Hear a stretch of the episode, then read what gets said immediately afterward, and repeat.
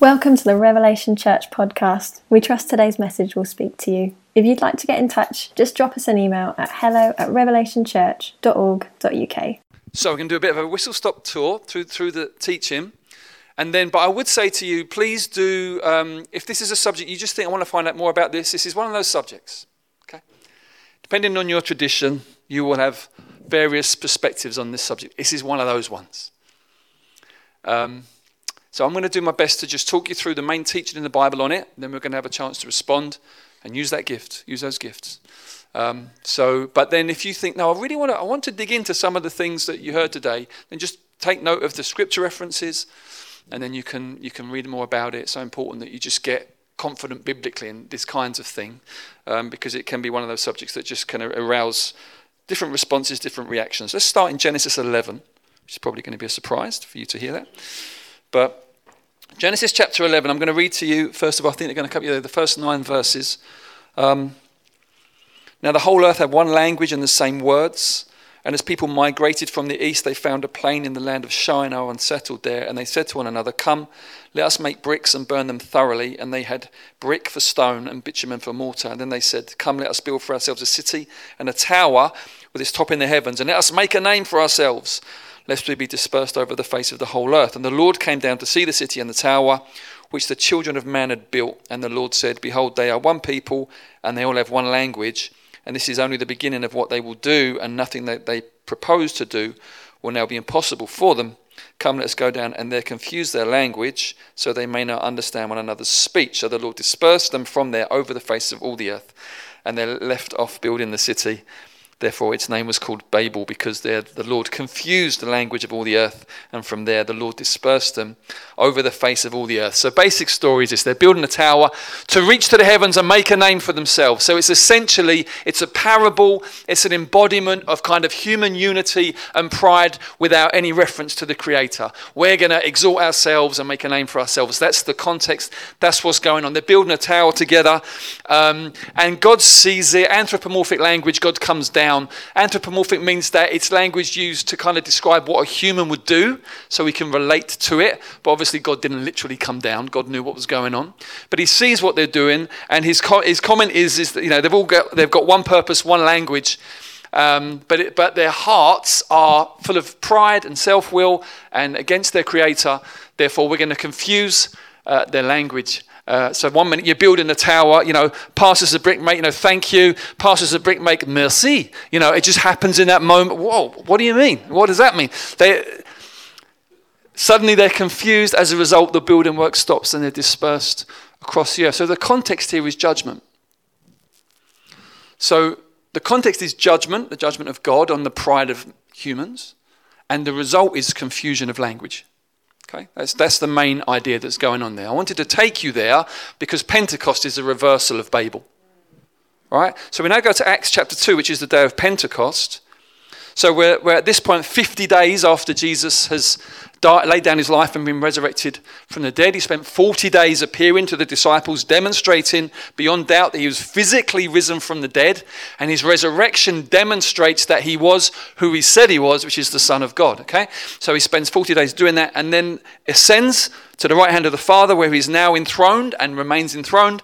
And then there was 10 days of prayer while they are waiting for the promise of the Father, which is the outpouring of the Holy Spirit. And on the day of Pentecost, as the end of those 10 days of prayer, and the Spirit is poured out. It's a huge moment. It's a huge moment. It's all based on the work of Jesus 50 days before. It's all based on the gospel. It's all based on what we've been singing about and hearing about and reading about this morning.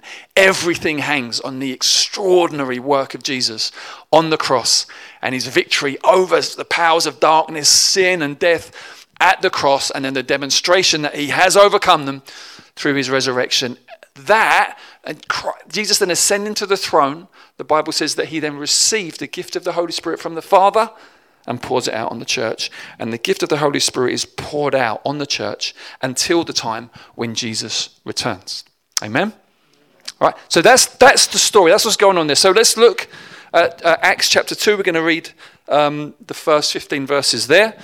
When the day of Pentecost arrived, they were all together in one place, and suddenly there came from heaven a sound like a mighty rushing wind, and it filled the entire house where they were sitting. And divided tongues as of fire appeared to them and rested on each one of them. And they were all filled with the Holy Spirit and began to speak in other languages as the Spirit gave them utterance. These weren't learnt languages.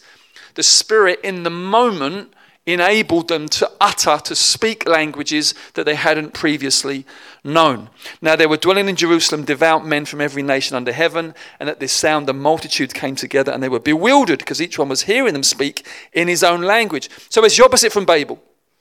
They're going, I, can, I understand. Wow. So, so here, there's a dispersion again of languages, but because you've got a lot of um, pilgrims in Jerusalem visiting for the feast, for, but they're from different nations that speak different languages, but they're Jewish pilgrims, they're gathered to this sound. And when they hear, they hear, oh, you're speaking in my language. Oh, you're speaking in my language. So actually, it's, it's the opposite effect of Babel it's comprehension.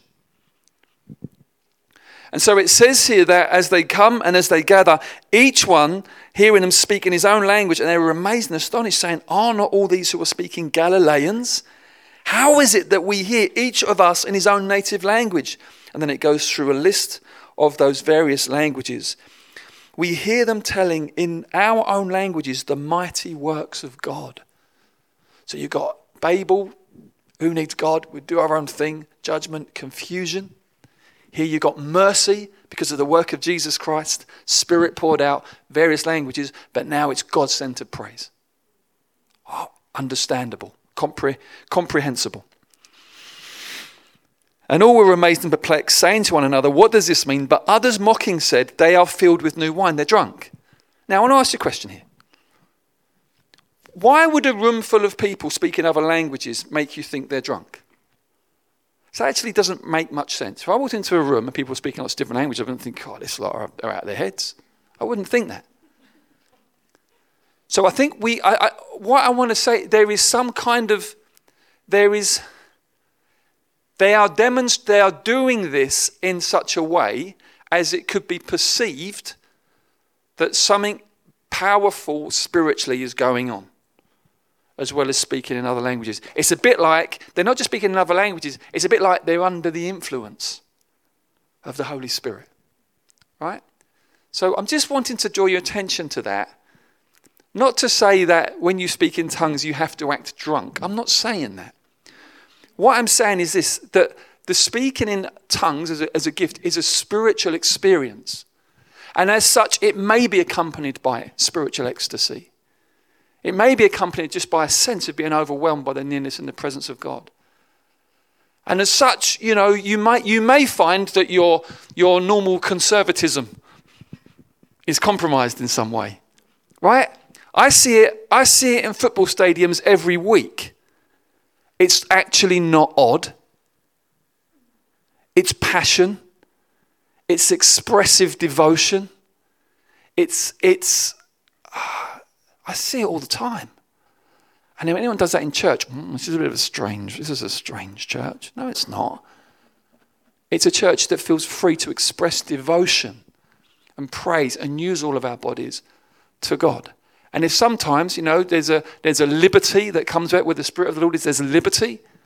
And who knows, sometimes, not always by any means, but sometimes, if there's even a sense you feel a bit intoxicated in the presence of God, all well and good, better that than on wine and beer. Can I hear an amen? I'm just teaching the Bible, folks. Verse 14, but Peter standing with the eleven lifted up his voice and addressed them Men of Judea and all who dwell in Jerusalem, let this be known to you and give ear to my words, for these people are not drunk, as you suppose. It's only 9 a.m., which is what the third hour of the day is. They would count from 6 a.m. as the first hour, so 9 a.m. And then he goes on and he, he, he quotes the prophet Joel, who hundreds of years before had said, God says, I'm going to pour out my spirit in the last days and there'll be prophecy and all sorts of stuff going on, dreams and visions. Peter's saying it's happened now. The floodgates have opened, and then the prophecy carries on right through until the return of Christ, which means the floodgates of heaven are opened from Pentecost through to the return of Christ. Okay? Didn't stop at some point around about AD 300 where the canon of Scripture was closed. The Bible does not teach that. Okay? The Bible does not teach that. It's not biblical teaching. So now let's go to the teaching on the, on the gift of tongues, 1 Corinthians chapter 14, we're going to really focus on. Uh, make a couple of comments on 1 Corinthians 12. There's a list of the gifts. Tongues and interpretation are there, along with knowledge, wisdom, prophecy, things that we've looked at so far and we'll continue to look at in the coming weeks. Then you've got the famous 1 Corinthians 13, which you normally hear at weddings. But it's sandwiched between 1 Corinthians 12 and 1 Corinthians. We're good at maths in this church, right?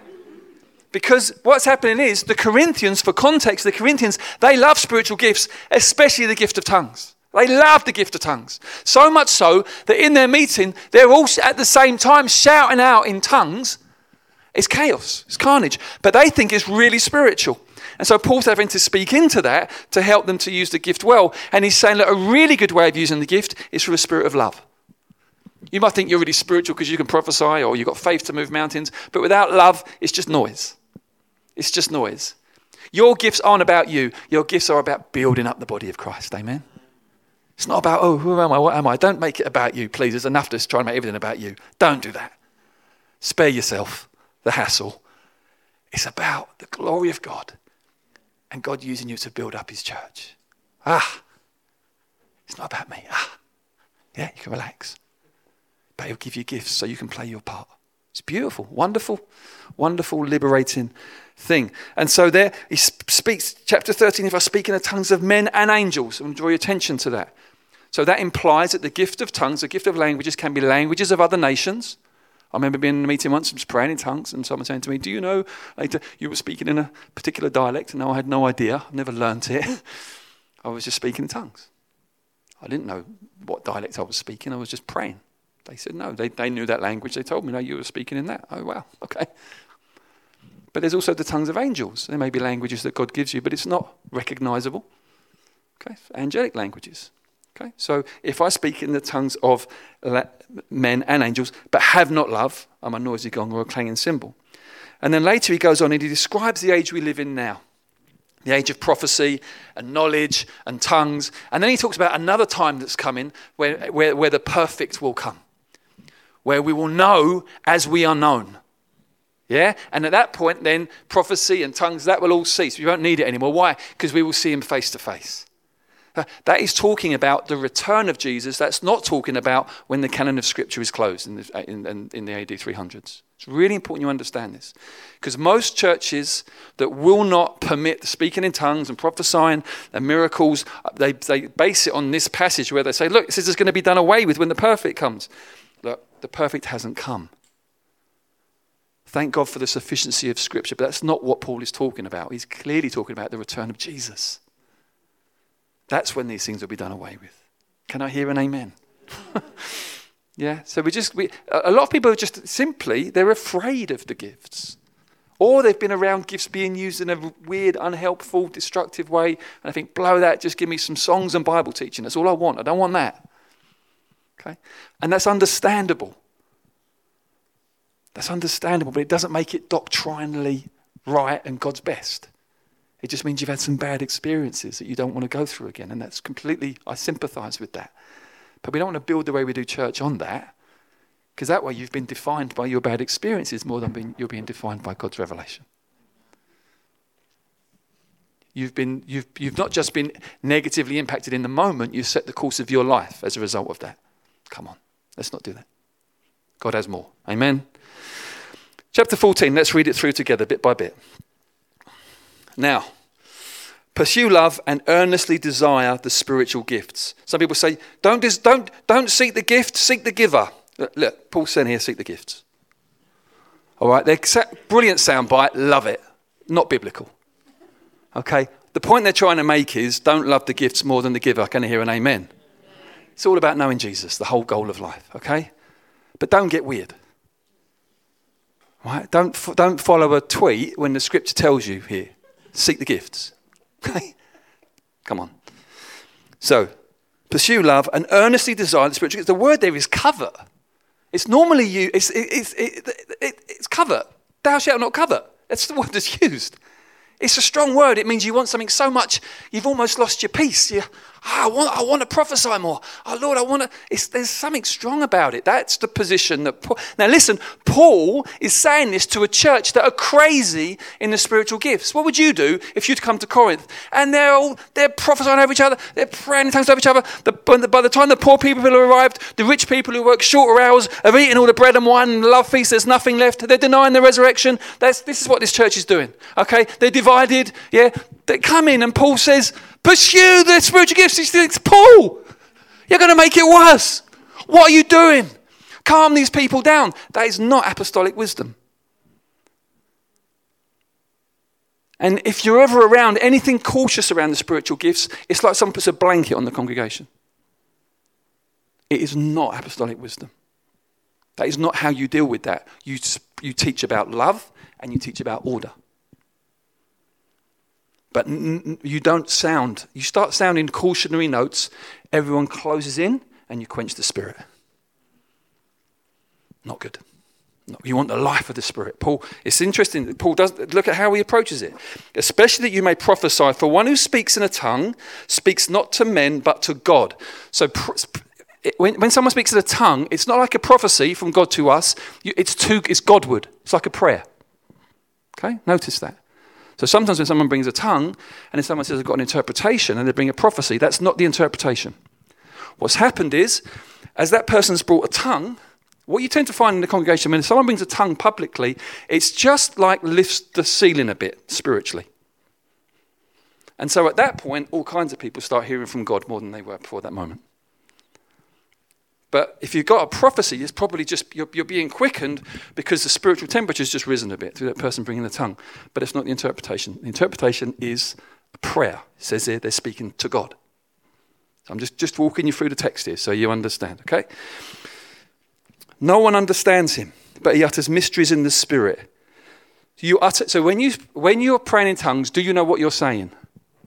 No. And that's okay. That's the gift of tongues. You don't know what you're saying. You don't know what you're talking about. Agreed. But we'll look at a bit in a minute what is going on there. The one who prophesies Sorry, on the other hand, the one who prophesies speaks to people for their upbuilding and encouragement and consolation. The one who speaks their tongue builds up himself. So when you pray in tongues and think in this moment more about your own personal private prayer time, as you pray in tongues, you edify yourself. You are building yourself up. That's primarily what is going on and what the gift is for in private use. But the one who prophesies builds up the church. Now, I want you all to speak in tongues. He's saying that to the Corinthians. I want you all to speak in tongues, but even more to prophesy. The one who prophesies is greater than the one who speaks in tongues, unless someone interprets so that the church may be built up. Okay? So his main context here, he's talking about the gathered church. And he's saying if you're going to speak in tongues in the gathered church in a public way, of course, as we're praising and you know we're just singing, and we might sing our own song to God. You might do that in your own first language, or you might do that in tongues. But if you're going to bring if you're going to publicly start talking in tongues in a loud way so that other people notice, there needs to be an interpretation. Okay. If you're, if you're speaking in tongues in a way as to be heard by the congregation, then either yourself or someone else will need to interpret it. Why? Otherwise, no one understands what's just been said, including you. So no one's been built up. So someone might, I don't know, like speak really loud in tongues in a way that's really impressive and sounds really spiritual. But if you, you can't say amen at the end of it, what can you? You don't know what it meant. so I'm just, I'm just following it through. It's wonderfully logical. I'm trying to break the mystique. So we just get out of the nonsense go, look, it's just, this is just a teaching. This is how it works. So, so, so publicly, it's better to prophesy because then other people are built up through the words that go, rather than just talking out loud in tongues without an interpretation. Okay. Now, brothers, if I come to you speaking in tongues, how will I benefit you unless I bring you some revelation or knowledge or prophecy or teaching? And then he goes into and he, he unpacks that by talking about I'm not going to focus on that, but he's just saying there needs to be clarity if you're going to bring something publicly. Now, let's look at uh, verse 13. It's really interesting. Therefore, one who speaks in a tongue should pray that he may interpret. So if you're going to bring a tongue, which we're going to do in just a moment, God willing, yeah, also say, Lord, please can I have the interpretation, but because interpretation is also a gift in and of itself, If you can't interpret, don't worry about it. Someone else will be able to. Okay? So it's totally legit to bring a tongue and then interpret it, or to bring a tongue and for someone else to interpret it. Okay? You don't always have both those gifts at the same time. Now, you might say, what's the point of this? If there's going to be interpretation, just do the bit in English. Why this other bit? Right? These kinds of things can, can cross our minds. It is a spiritual manifestation of the accomplishment of what Jesus has done in breaking down the walls between nations, breaking down that earthly heavenly divide. It's a, it's a spiritual, supernatural manifestation of the fact you are speaking a language you have never learnt. That, that, that is a miraculous thing. And it's a demonstration, it's like a sign that kind of look, look, what, look what the Lord has done in the gospel. It, it's, a, it's a genuine uh, spiritual deal that's going on that points to gospel truths and causes, causes us to go, wow, look, look, God's breaking down all the walls. You know, talks in Ephesians about this wall between Jew and Gentile, broken down. Unity now. Unity, Galatians 3, between male and female, between slave and free. This gospel does never, never touches diversity, never compromises diversity, but brings extraordinary unity. Amen. Wonderful. And so this language deal, that's what it does. It points to that. So it's a, it's, it's, it's a supernatural thing that's going on. And you might think, well, there's more efficient ways. It takes twice as long with a tongue and interpretation. Why does it have the interpretation? Listen, God is not always as efficient as you might like him to be. Yeah? There's more to life than being efficient. There's a colour and a majesty and a poetic artistry about the ways of God that, that we just need to really protect, even if it's at times somewhat inefficient. I love this. If I pray in a tongue, my spirit prays, but my mind is unfruitful. Any of you here that have the gift of tongues and you're praying and you're walking around your room thinking, what am I doing? Anyone? Yeah? Or I've just been doing that, but I've not thought about anything spiritual while I've been doing it. Anyone? You're all right. Look at what Paul says. If I pray in a tongue, my spirit prays, but my mind is unfruitful.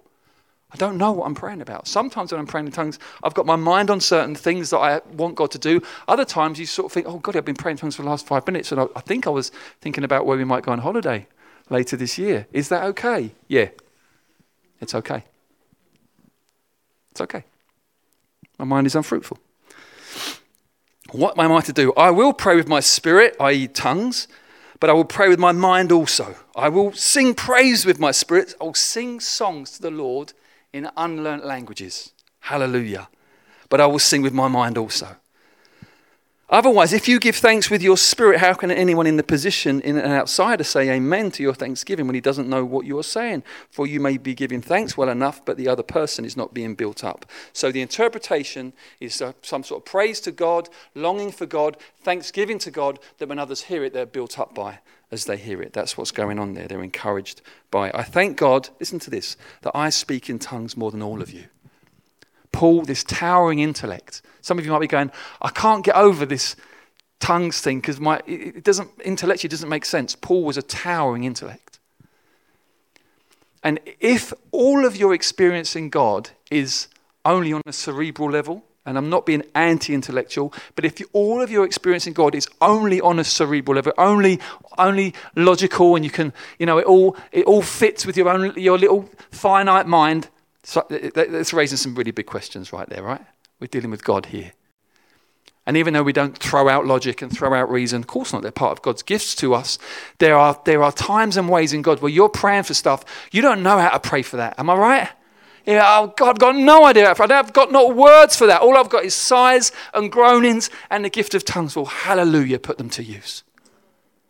Put them to use. And I tell you, you will see the impact of those prayers. Because something is going on that transcends the intellect, it transcends human reason.